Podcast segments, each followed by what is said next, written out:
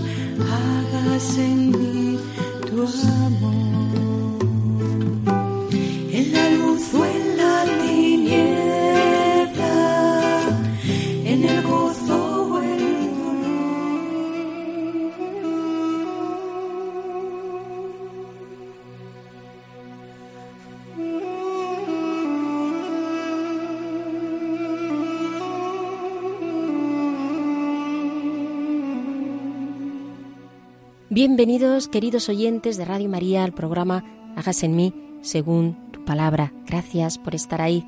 Les recuerdo las personas que formamos parte del equipo de este programa.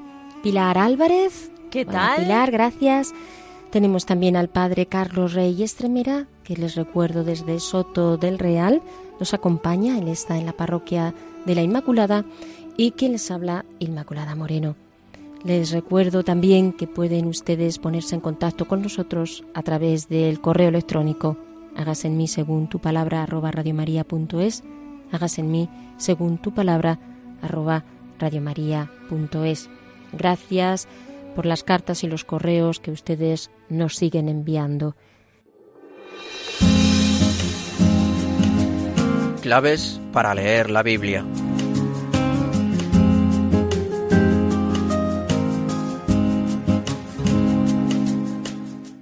Vamos a pasar hoy al profeta Jeremías. Seguimos en realidad con el profeta Jeremías. Hoy le vamos a contemplar como eh, aquel profeta que también tiene su crisis, profeta en crisis. Esas crisis por las que muchas veces también pasamos los demás y que el Señor las utiliza para purificarnos. Bueno, pues va a profundizar desde, desde aquí. Y para ello, en este primer punto, primera parte del programa, claves para leer la Biblia, eh, quisiera hacer un recorrido por algunos de los eh, personajes más importantes, eh, esos personajes que también han pasado lo que podemos decir una noche. Los místicos, en concreto San Juan de la Cruz, que nos habla de este concepto de noche, hablan de la noche del alma como un paso, como un tránsito, pero en el fondo la noche es una cercanía mucho mayor de Dios. Aunque el alma se encuentre alejada de Dios, lo que está haciendo el Señor es purificarla.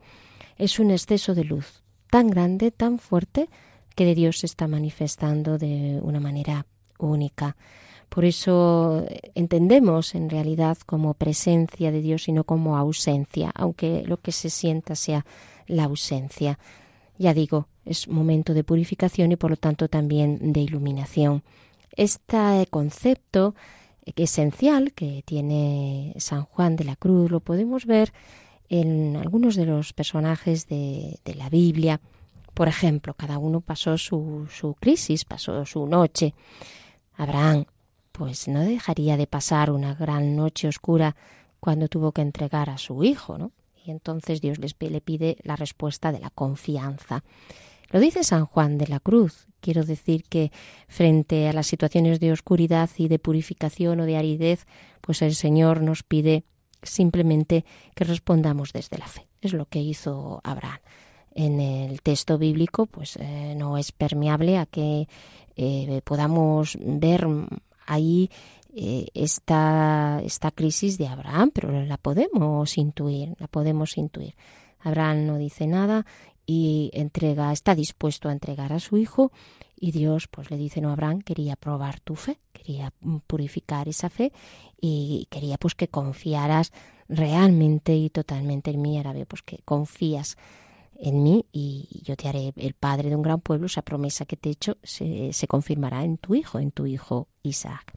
Luego, por una parte, vemos cómo la fe es la que nos sostiene en medio de las crisis y en medio de la noche. Es una, una clave fundamental también en, en la vida cristiana. Cuando no vemos salida, sí, hay salida, aunque no la veamos. Y ahí está, eh, nos fiamos del Señor. Un segundo personaje que podemos contemplar en esta línea de la noche es José. José que era un soñador, soñaba siempre con grandes cosas sobre sí, el patriarca me refiero, hijo de Jacob. Sin embargo, mm, despertó la envidia de sus hermanos, también porque era en parte preferido por su padre Jacob. Hasta tal punto llegó esa envidia que le vendieron como, como esclavo. Pero su aflicción no terminó ahí. Luego fue además enviado a la cárcel de forma injusta. Dice el libro del Génesis, en el capítulo 39, versículo 20, no obstante Dios bendijo a José, lo sacó de la cárcel y lo convirtió en el segundo al mando de toda la tierra de, Egipto. Y, dijo el faraón a José, pues Dios te ha hecho saber todo esto, no, no hay ningún sabio como tú, pues yo te voy a poner como ministro de eh, mi reino. Como Dios se, se valió de, todo eso para pasar a José por esa dura prueba de la purificación por esta, esta noche. Y, y, sin embargo, José, ¿cómo contesta? Pues con la fidelidad, contesta con el amor, contesta con el perdón frente a sus hermanos que le habían vendido. Una respuesta que el Señor nos pide en las crisis también, ¿no? La respuesta del amor, ser fieles a Él en vez de en, en esas situaciones y amar, amar. ¿Cómo amar? Pues pedirle a Dios esa gracia de responder con el amor. Señor, yo aquí pongo amor en todo esto, no sé cómo, por dónde va a salir, pero, pero yo mm, desde la fe pongo, pongo amor. Moisés, otro personaje del Antiguo Testamento que debió también de pasar su noche oscura. Este pueblo de dura cerviz eh, al que me he entregado, al que se entrega totalmente, el que sigue haciéndose el becerro de oro, el que sigue clamando por las cebollas y los ajos de, Egipto, entraría también en una crisis importante en relación a la misión que Dios le, daba. Eh, Señor, ¿dónde, ¿dónde estás? ¿Cómo llevar a este pueblo de, de, dura cerviz? Y, y, Dios le da esa gran fortaleza a, a Moisés.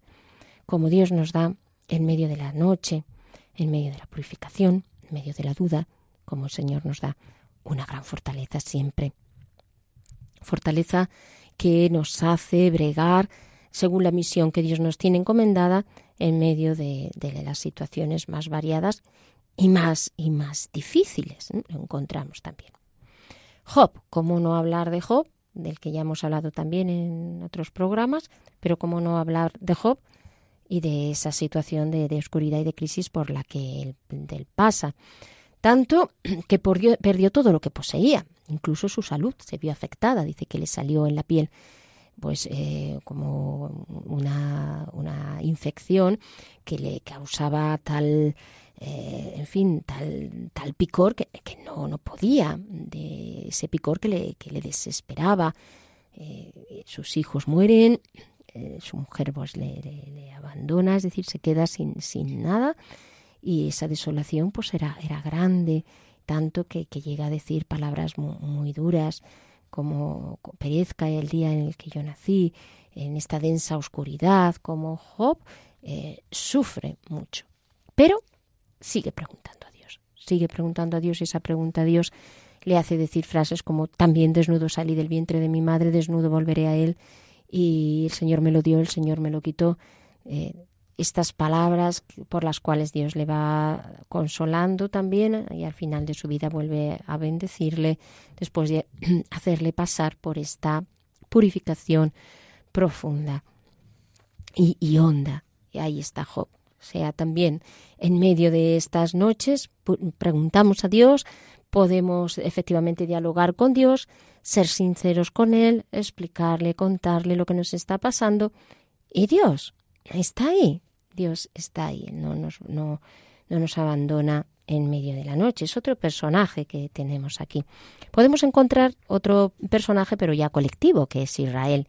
Israel, como pueblo, pasa también por duras noches, como fue la esclavitud de Egipto eh, durante un tiempo prolongado, pero Dios sacó al pueblo de Israel de esa esclavitud de Egipto. Podemos verlo también, sobre todo, yo creo que la noche más fuerte para el pueblo de Israel fue la de la deportación, cuando después de pasar esa etapa de apogeo de la monarquía, pues se queda ya sin, sin templo, se queda sin tierra y, junto a los canales de Babilonia, allí pues colgábamos nuestras cítaras y sentíamos la nostalgia de, de, de Sion, donde, donde estaba Dios frente a todo eso, esa situación de ser deportados, de vivir fuera, de, de, sentirnos extraños, porque a veces incluso podemos sentirnos como cristianos un tanto extraños en relación al mundo que cada vez está más lejos del Señor, más lejos de Dios y que nosotros ya no nos reencontramos ahí. ¿Y cómo eh, Israel eh, va respondiendo? Hay una parte de esa población que responde eh, desde esa, cómo aparecen los, los, fariseos que querían responder desde la sinceridad, aunque luego pues se va ensorbeciendo, pero también tenemos pues a los anabín, a los sencillos de corazón, es decir, desde la aceptación y desde el acoger pues eh, también las heridas y de saber, Señor, yo no sé por qué todo esto me viene, pero sé que aquí hay un plan de salvación y tenemos esta actitud de fondo que es la de los pobres de Yahvé, la de los anabí. Y también contemplamos, y con esto termino, a Jesús en esta noche oscura. Qué palabras más duras y más fuertes las de eh, Marcos, cuando Jesús está en la cruz Eloí, Eloí, lama sabactani, Dios mío, Dios mío, ¿por qué me has abandonado? O sea, es un grito mmm, que hemos de entenderlo desde ese el Hijo de Dios que se hace hombre y que toma la noche del hombre, la noche oscura del hombre, y que clama, porque clama por cada, eh, cada hombre que está sufriendo Mm, no porque dude del Padre, sino porque presenta al Padre esa noche que cae encima de él, que él asume desde, desde el amor de todo un Dios para con nosotros los hombres.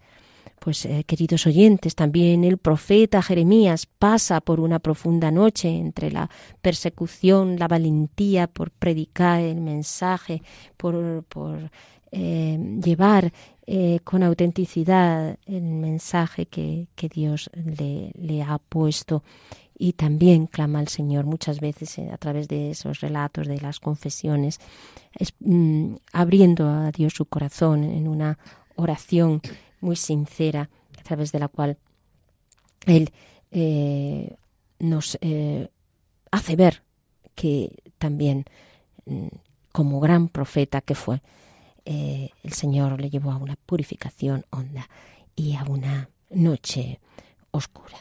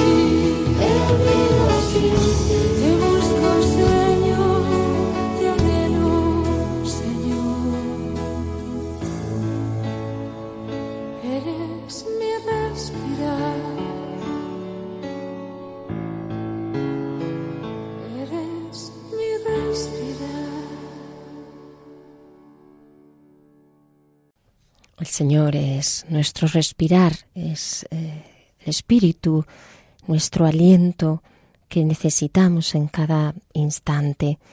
Y así, queridos oyentes, vamos a dar paso al texto de hoy, que es del profeta Jeremías, de los capítulos 15 y 17. Escuchamos. Ay de mí, madre mía, que me engendraste hombre de querella y de discordia para todo el país. Tú lo sabes, Señor. Acuérdate de mí, cuida de mí, véngame de mis perseguidores, que no muera yo por ser tú con ellos tan paciente. Piensa que por tu causa soporto tanto ultraje. Cuando recibía tus palabras, yo las devoraba.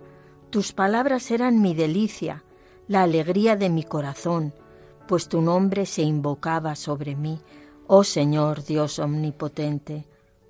Jamás he ido a divertirme a una reunión de burlones. Bajo el peso de tu mano he estado solitario, pues tú me habías llenado de tu ira. ¿Por qué mi dolor no tiene fin? ¿Por qué mi herida es incurable, indócil al remedio? ¿Vas a ser para mí como un arroyo engañador de aguas caprichosas?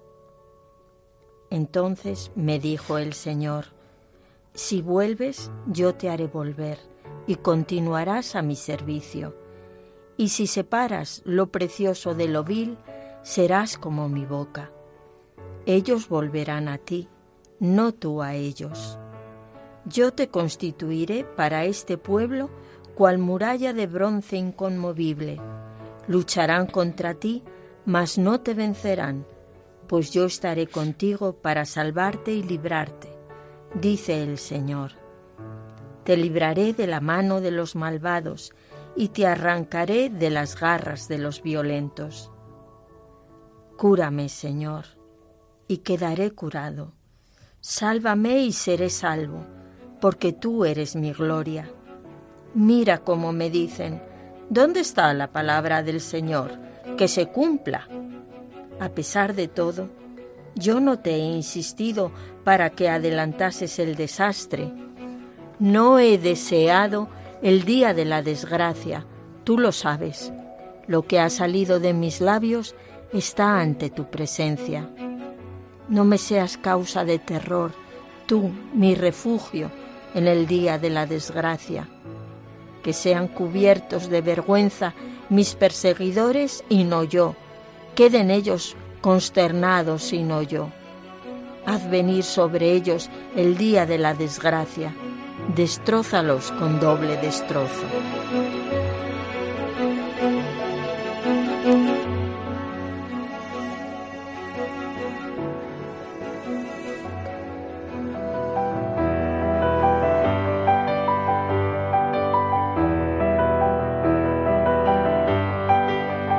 Dios al encuentro del hombre.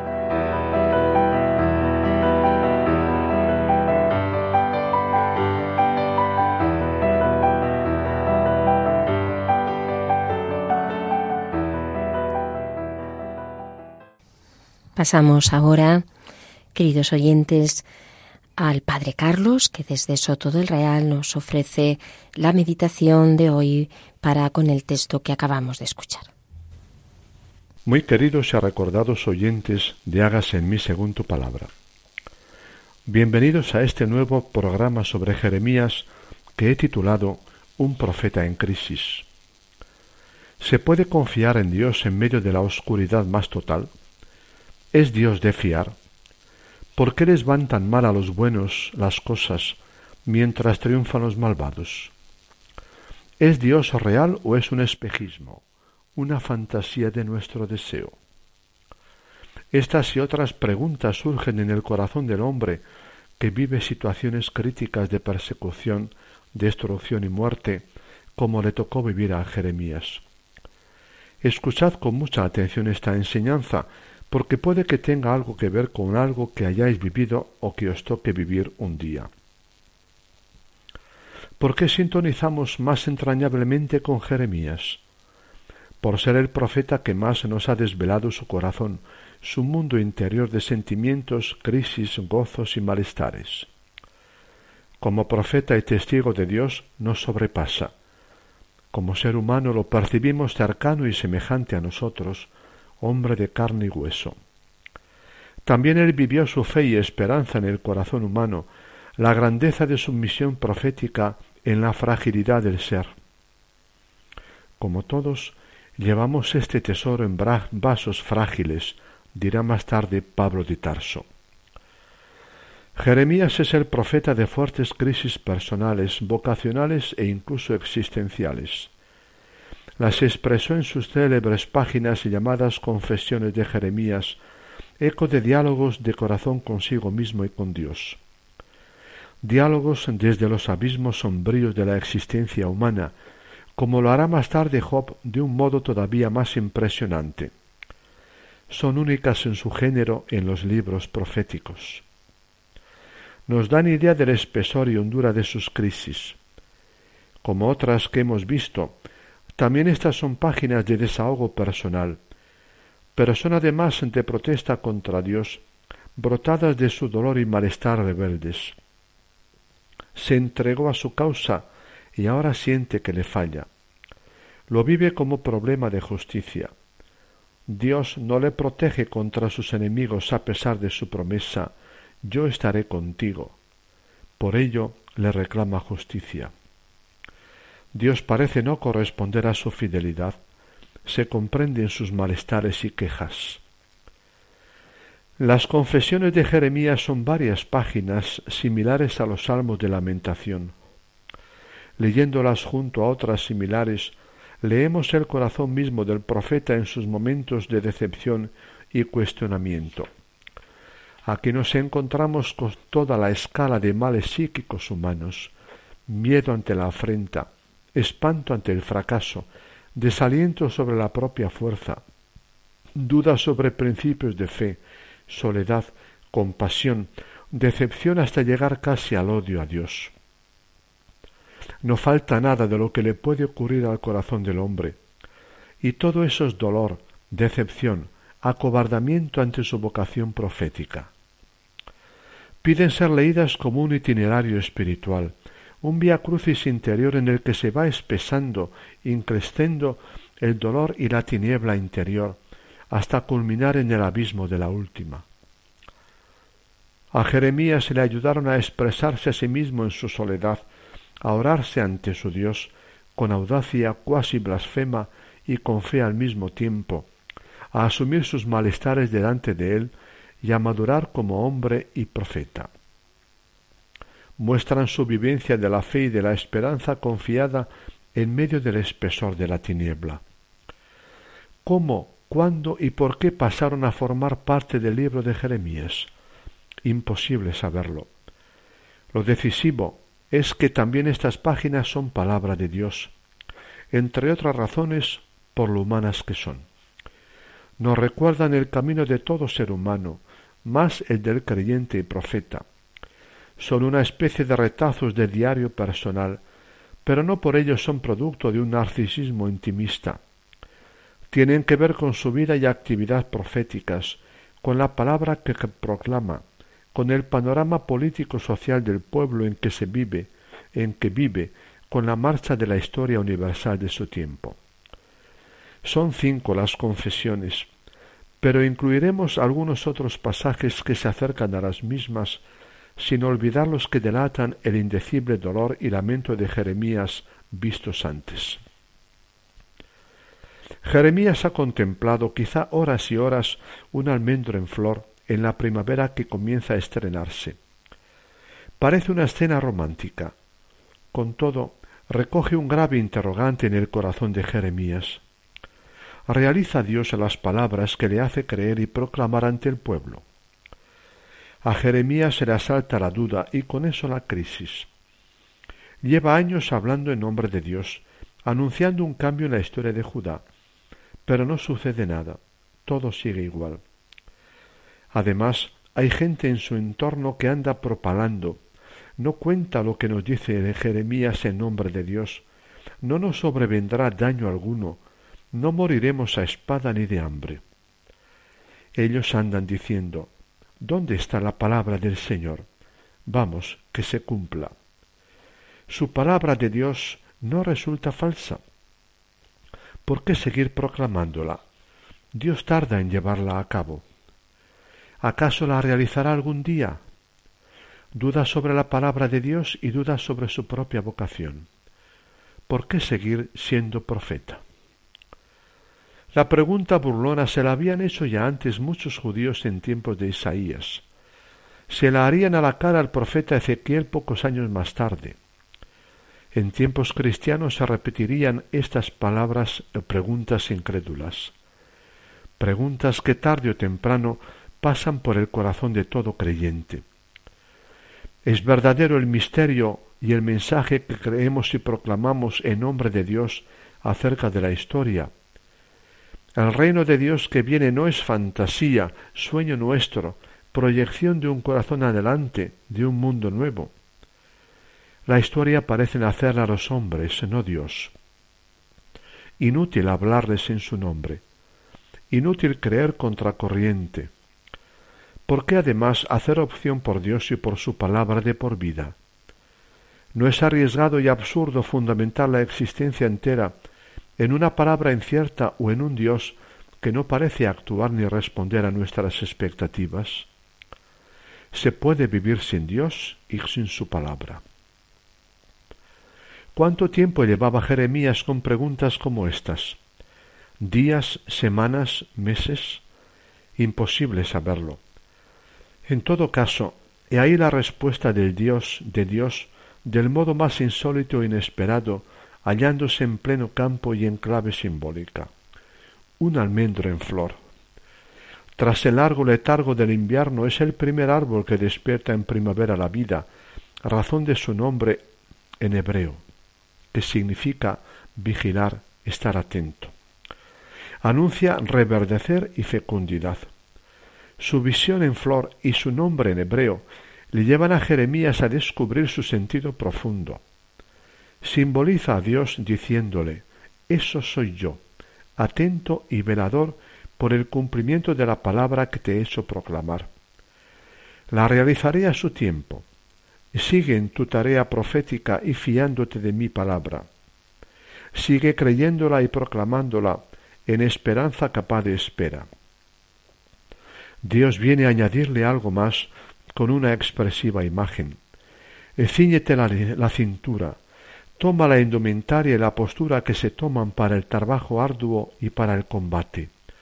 Te van a combatir todos, reyes, dirigentes, poderosos y el pueblo incluido. Pero sé fuerte, no desmayes ni les tengas miedo. Soy yo el que te hago fuerte como una muralla de bronce frente a todos. Lucharán contra ti, pero no podrán contigo, pues contigo estoy yo. Dios haciendo fuerte a Jeremías en su debilidad. No le promete una paz cómoda, le espera una existencia amenazada, zarandeada, conflictiva. Merece la pena fundarla en la palabra de Dios. Dios responde a, los interrogantes y malestares del ser humano a través de signos sencillos leídos en un segundo nivel de sentido. Siglos más tarde, Jesús de Nazaret veía el misterio del reino en la semilla del trigo, el grano de mostaza, el fermento en la masa, la semilla que crece sola. En estos signos símbolos alimentaba su propia fe y esperanza y la de los suyos. La primera confesión, en el capítulo doce versículos uno a cinco, muestra a Jeremías pasando por otra grave crisis. Según el texto, está originada al atentar sus propios compaisanos de Anatot contra su vida. Podría ser también con ocasión de algún otro peligro grave vivido, cuando está escondido porque el rey lo busca para eliminarlo. En una oración franca y audaz, le plantea a Dios un punto de justicia.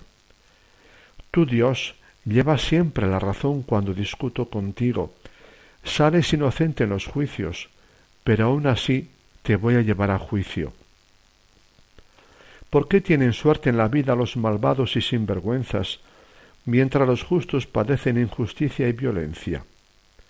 ¿Por qué el malo sufren precisamente los inocentes y fieles como él mismo? Merece la pena vivir fiel a Dios y a su palabra, si en este mundo les va mejor a los que traman el mal. Si Dios no hace justicia ni a los suyos, ¿no es lo mismo hacer el bien que el mal? ¿Por qué empeñarse en la fidelidad a unos principios, a unos valores o a Dios? Jeremías no sabemos después de cuánto tiempo de espera, días, semanas o meses, percibe la respuesta de Dios. En dos metáforas a modo de preguntas, éste le viene a decir Jeremías, no te quejes. Si hasta ahora te ha ido mal, en adelante te va a ir peor. Si hasta ahora has podido andar por tierra llana y transitable, en adelante te tocará andar en el boscaje intransitable y peligrosa del río Jordán. Te hallas aún al comienzo de tu vía crucis, te esperan tiempos peores frente a tus enemigos. Dios no responde racionalmente a la grave cuestión planteada por Jeremías, pero le confirma en su vocación y en que permanecerá junto a él. Es lo que Jeremías necesitaba y lo que le basta. La experiencia de la presencia de Dios junto a él le vale más que mil explicaciones racionales sobre sus preguntas. Dios sigue con Jeremías. Es su mayor respuesta por ahora respuesta de compañía y cercanía. Y Jeremías con su silencio parece, decir, fiat, así sea. El tono de la segunda confesión es más duro. Jeremías vive una profunda crisis vocacional. Está harto de ser profeta y protesta ante Dios. Estalla en un grito, lamenta incluso haber nacido. Ay de mí, madre mía, que me engendraste para ser hombre de pleitos y contiendas con todo el mundo. La vocación de profeta la ha cumplido fielmente. Incluso ha orado por sus enemigos. La ha vivido como la razón de su existencia. Yo llevaba tu nombre. La palabra de Dios la ha tomado en serio, la ha mamado, a menudo le ha sido un gozo nutriente. Cuando encontraba tus palabras yo las devoraba, eran mi delicia y la alegría de mi corazón. Pero no cesan de crearle innumerables y amargas experiencias, soledad, rechazos sociales, persecuciones, penosas sensaciones psicoafectivas. El ser humano necesita vivirse integrado afectiva y socialmente entre otros seres humanos y en la sociedad. Jeremías paga un alto precio por su palabra y su fidelidad profética. Dios le llega al corazón, es significativo para él, pero experimenta a menudo su vida ulcerada como una llaga enconada incurable, abierta, doliente, nunca cicatrizada. No son crisis esporádicas y puntuales, es algo permanente.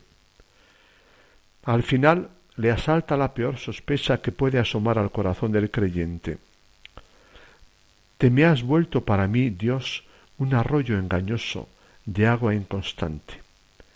Acusación cuasi blasfema lanzada a Dios a la cara. ¿Es un Dios frustrante como los arroyos de Palestina? Llevan agua, pones junto a ellos tu morada con la esperanza de contar siempre con su agua, y en el momento menos esperado dejan de llevarla se vuelven arroyos secos. Defraudan al que ha puesto a vivir, se ha puesto a vivir confiadamente junto a los mismos. ¿Eres eso tú, Dios, engañoso para el ser humano que se ha fiado plenamente de ti? ¿O eres un espejismo, mero fenómeno óptico para el que camina sediento y ansioso de agua por el desierto? ¿Mera proyección mental del ser humano? Un fantasma en el que no puedes fundar tu existencia. Responde Dios al hombre que le ha confiado su ser y su existencia. Jeremías, en la línea de otros creyentes y orantes de Israel, no se censura ante su Dios. En su relación con Dios deja espacio a las peores sospechas. En el capítulo catorce vuelve a interpelarle, ¿Por qué te portas como un forastero, turista en un país con población sedienta y hambrienta, que pasa de largo sin importarle el sufrimiento del pueblo? ¿O como un caminante que desvía para, para pernoctar, para no ver ni oír sus clamores? ¿O como un soldado incapaz de vencer o defender a los oprimidos? Es precisamente el creyente el que sufre los mayores silencios de Dios y padece las mayores dudas sobre él, como Abraham, Elías, Job, salmistas o Jesús de Nazaret. La oración de Jeremías roza la blasfemia. Con todo, también esta vez percibe, después de cuánto tiempo no sabemos, la respuesta de su, a su grave crisis. Dios la reprocha y le alienta al mismo tiempo. Viene a decirle, Te has pasado, Jeremías, no estás en tu verdad cuando piensas y sientes así de mí. Me pierdes a mí y te pierdes a ti mismo. Vuelve atrás de lo que sientes. Si aceptas volver, yo te haré volver a ser tú mismo, profeta mío ante todo el pueblo. Fuera tu tentación de ser uno más en la sociedad. Dejarías de ser sal de la tierra. Serás solidario con tu pueblo siendo diferente. Lucharán contra ti, pero no te vencerán, pues yo estoy contigo para salvarte. Dios ha salido al paso del malestar de su profeta. Jeremías ha percibido su respuesta a la vez como reproche, renovación de confianza, exigencia de volver, confirmación en su identidad profética y promesa de presencia amorosa. Hasta aquí nuestra enseñanza de hoy, mis queridos amigos. Qué fuertes son las, las confesiones de Jeremías, ¿verdad? Cuánto dolor, desesperanza y amargura reflejan. Y sin embargo, también en medio de todo ello estaba Dios sosteniéndole. No nos dejes caer en la tentación, mas líbranos del mal, rezamos en el Padre nuestro. Con esta oración pedimos a Dios que nos libre de la tentación de la desesperanza, cuando la fuerza del mal nos sobrepasa y amenaza destruirnos. En ese momento, cuando nada podemos hacer, siempre podemos elevar la vista a Dios y orar. Ponemos en manos de Dios nuestras situaciones personales, sean cuales sean, que Él nos sostenga en medio de la tribulación. En nuestro próximo programa seguiremos hablando de las crisis de Jeremías. Un abrazo. Muchas gracias, Padre Carlos, por la reflexión que nos ofrece. Les recuerdo, queridos oyentes, que estamos en el programa Hagas en mí según tu palabra, que con todos ustedes nos encontramos Pilar Álvarez, el Padre Carlos Reyes Tremera, al que acabamos de escuchar, quien les habla Inmaculada Moreno. También que pueden establecer contacto con nosotros a través del correo electrónico hágase en mí según tu palabra arroba radiomaria.es Repito, hágase en mí según tu palabra arroba radiomaria.es. También que estamos eh, viendo el profeta Jeremías, hoy eh, el profeta en crisis, un profeta en crisis pasando también por la noche del alma. Pues eh, escuchamos ahora mm, esta canción que nos ayuda a meditar el texto.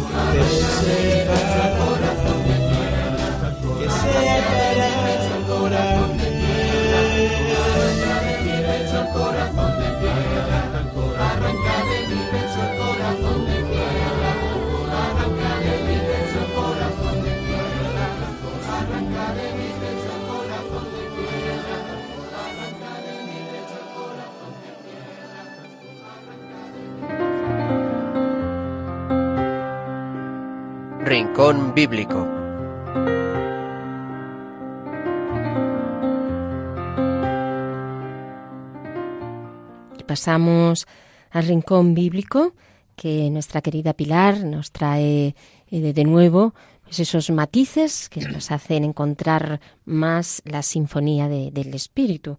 Eh, Pilar, cuéntanos qué, qué has meditado hoy del texto.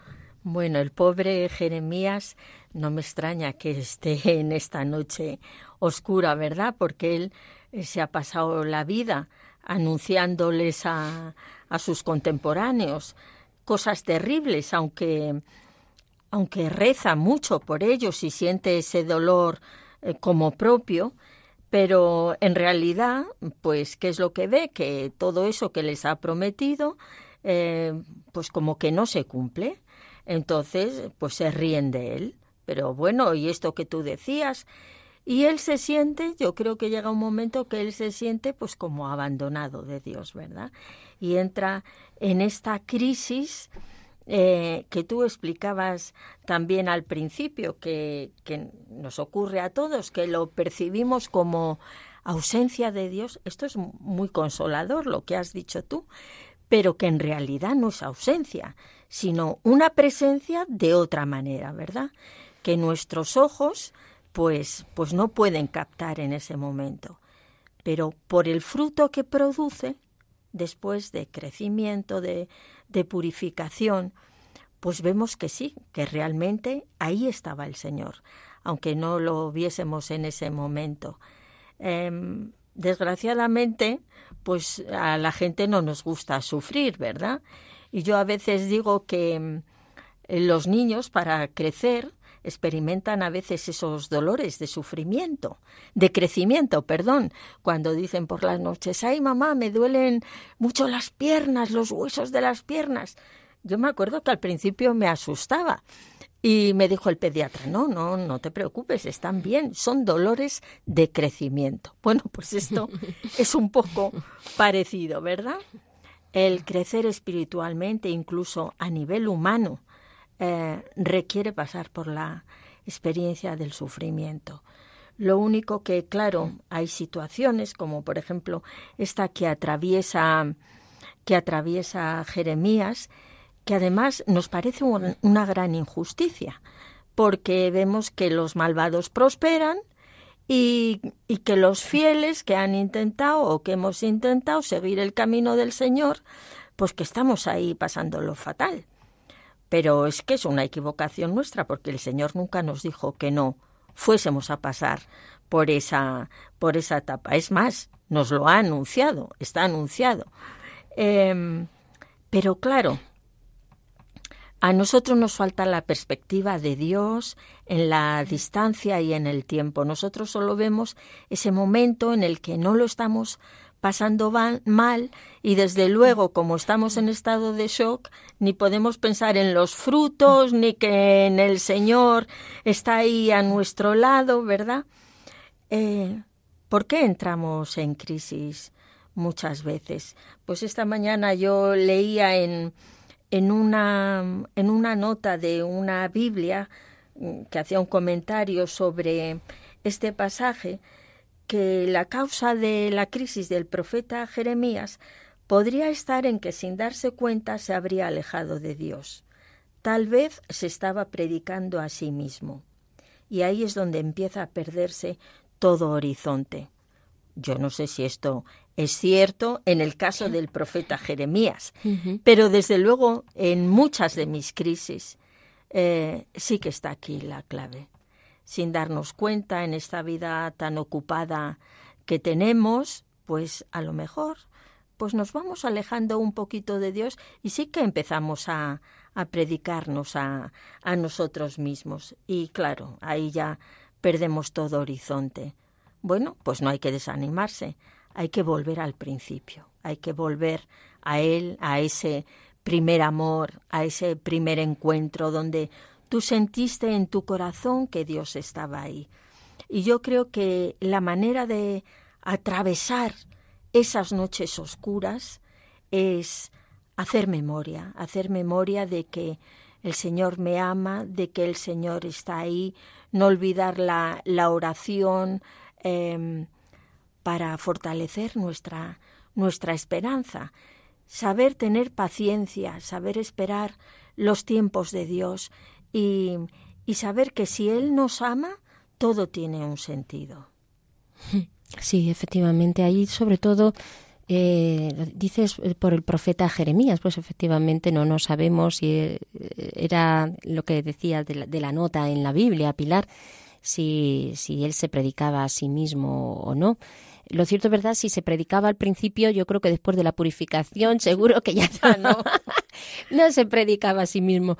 Pero ciertamente que nos puede pasar mucho a los que estamos pues en, las cosas del Señor, ¿no? Y, cuando decimos que las cosas las hacemos por el Señor, pues eh, sea predicar o sea eh, dar catequesis o sea pues un grupo que uno ha fundado que o, tantas y tantas cosas mm, realmente el Señor nos tiene que desprender mucho porque el yo está ahí y el yo es, es fuerte y, y nos buscamos más que nada nosotros mismos, pues como algo para hacer, algo para que nos valoren, algo para que nos tengan en cuenta.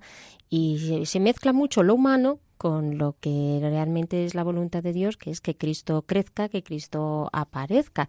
Entonces, las, necesitamos y todos, y, por eso, de hecho, pues lo vemos en la vida de los santos, que hasta que han sido santos han pasado también por este, por todo este tipo de, de purificaciones. Mm, con lo cual, pues eh, es algo necesario. La noche es algo necesario en ese itinerario de salvación, en ese proyecto de salvación eh, que tiene eh, el Señor con nosotros. Y luego yo creo que hay una cosa importante que quizá le falta al profeta, porque vamos, no vamos aquí a entrar en crítica al profeta ni mucho menos.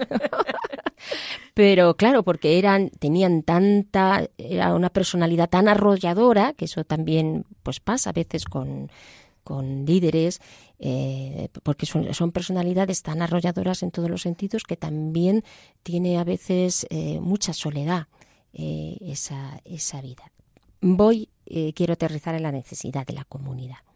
O sea, necesitamos muchísimo la comunidad en los momentos en los que sobre todo lo estamos pasando, lo estamos pasando mal. Entonces, el amor, la confianza, la fe, todos estos matices que están saliendo, pues son necesarios, pero también necesitamos mucho de, de los hermanos y, de la iglesia. Y de ir humildemente a decir, hermano, que lo estoy pasando fatal, no sé si será esto noche oscura, noche activa o qué será esto, pero, pero lo estoy pasando fatal y necesito pues pues de tu apoyo, necesito hablar con esta persona, necesito y tener la comunidad que te arropa, que te, que te puede cuidar, que te que hace referencia de lo que está sucediendo, que te objetiva cosas, que pues es, es, es fundamental. Es verdad que hay caminos misteriosos, como es en el caso del profeta, que el Señor los sostiene tan directamente y con esa, y con esa soledad, pero que en el plan del Señor, pues sobre todo que está, la necesidad de, de, vivir en comunidad y de, de, que todas estas situaciones vividas en comunidad, pues eh, claro, se nos hacen eh, sino más leves, pero, pero sí encontramos los apoyos necesarios para salir adelante, porque es así como también el Señor, el Señor quiere, ¿no? No que no nos veamos ahí de campeones en medio de la noche, sino pues como los pobres que somos que tenemos necesidad de ayuda. Muy bien. En medio de todo ello.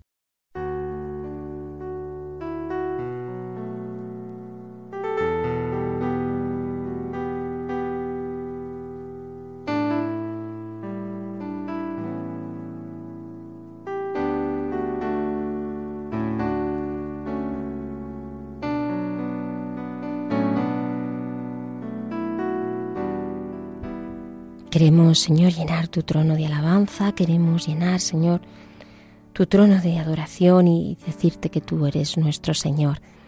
Y vamos a hacer este, este rato de oración que nos ofrece el Señor mm, con la noche oscura, con la poesía fabulosa de San Juan de la Cruz, que luego él va a explicar en su obra, en su vida del Monte Carmelo y en Noche Oscura del Alma, pero es esta preciosa joya de lo que significa realmente pues la noche oscura. Escuchamos. En una noche oscura, con ansias en amores inflamada, oh dichosa aventura, salí sin ser notada, estando ya mi casa sosegada. A oscuras y segura por la secreta escala disfrazada, oh dichosa aventura, a oscuras y encelada, estando ya mi casa sosegada. En la noche dichosa, en secreto, que nadie me veía ni yo miraba cosa, sin otra luz ni guía, sino la que en el corazón ardía. Aquesta me guiaba, más cierta que la luz del mediodía, a donde me esperaba quien yo bien me sabía, en parte donde nadie parecía. Oh noche que me guiaste, oh noche amable más que la alborada, oh noche que juntaste amado con amada, amada en el amado transformada. En mi pecho florido, que entero para él solo se guardaba, allí quedó dormido y yo le regalaba, y el ventalle de cedros aire daba. El aire de la almena, cuando yo sus cabellos esparcía, con su mano serena en mi cuello hería y todos mis sentidos suspendía. Quedéme y olvidéme. El rostro, el rostro recliné sobre el amado. Cesó todo y dejéme, dejando mi cuidado entre las azucenas olvidado. Gloria a ti, Señor, gloria, te alabamos y te bendecimos, Señor. Te adoramos y te bendecimos por tantos momentos en los que pasamos por esta noche y no lo sabemos siquiera. Bendito y alabado sea, Señor, porque tú quieres sacar una bendición, una bendición en esos momentos de oscuridad, en esos momentos de dificultad. Gloria, gloria a ti, Señor. Queremos alabarte por todos esos momentos, Señor, por todos esos momentos de bienaventuranza. Gloria a ti, Señor. Te alabamos por tu forma misteriosa de actuar en nosotros, porque tú eres el Dios misterio que nos conduces y nos guías y nos guardas. Gloria y alabanza a ti, Señor, en medio de la dificultad. Gloria y alabanza a ti, Señor, en medio de la pobreza. Gloria y alabanza a ti, Señor, porque por todo y en todo nos hablas y nos comunicas tu luz. Santo, santo, santo, eres. Poderoso Señor, glorioso Señor, te alabamos, te bendecimos y te adoramos. Gloria a ti, Señor, gloria, gloria a ti, Señor. Yo te quiero, Señor, dar gracias y alabarte por las noches oscuras de mi vida, porque después de ellas has aparecido tú más luminoso porque es ahí donde realmente yo te he conocido, Señor. Porque tengo que decir, como dice el Salmo, me estuvo bien el sufrir, porque aprendí a conocerte y a sentir tu presencia. Bendito y alabado, Bendito y alabado Señor. Señor. Gloria, a ti por siempre que te muestras en la historia de cada uno de bendecido y adorado por siempre, Señor. Gloria a ti, Señor, que nos llevas en esta noche con ansias, en amores, porque vas inflamando nuestro corazón, lo vas haciendo para que nuestra alma se vaya ensanchando y se dilate cada vez más. Gloria a ti, Señor, por la fe, la esperanza y la caridad que pones en nosotros y que aumentas en cada uno de estos espacios, momentos. Gracias, Señor. Gloria, gloria, gloria a ti, Señor. Alabado y bendecido seas por siempre, Señor.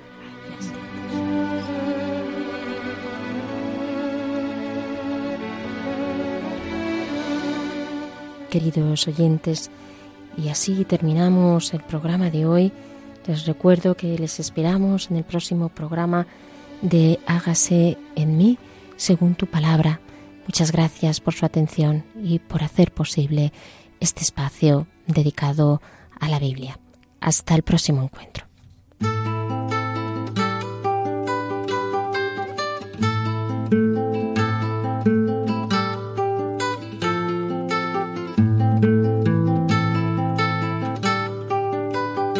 han escuchado Hágase en mí según tu palabra, con Inmaculada Moreno.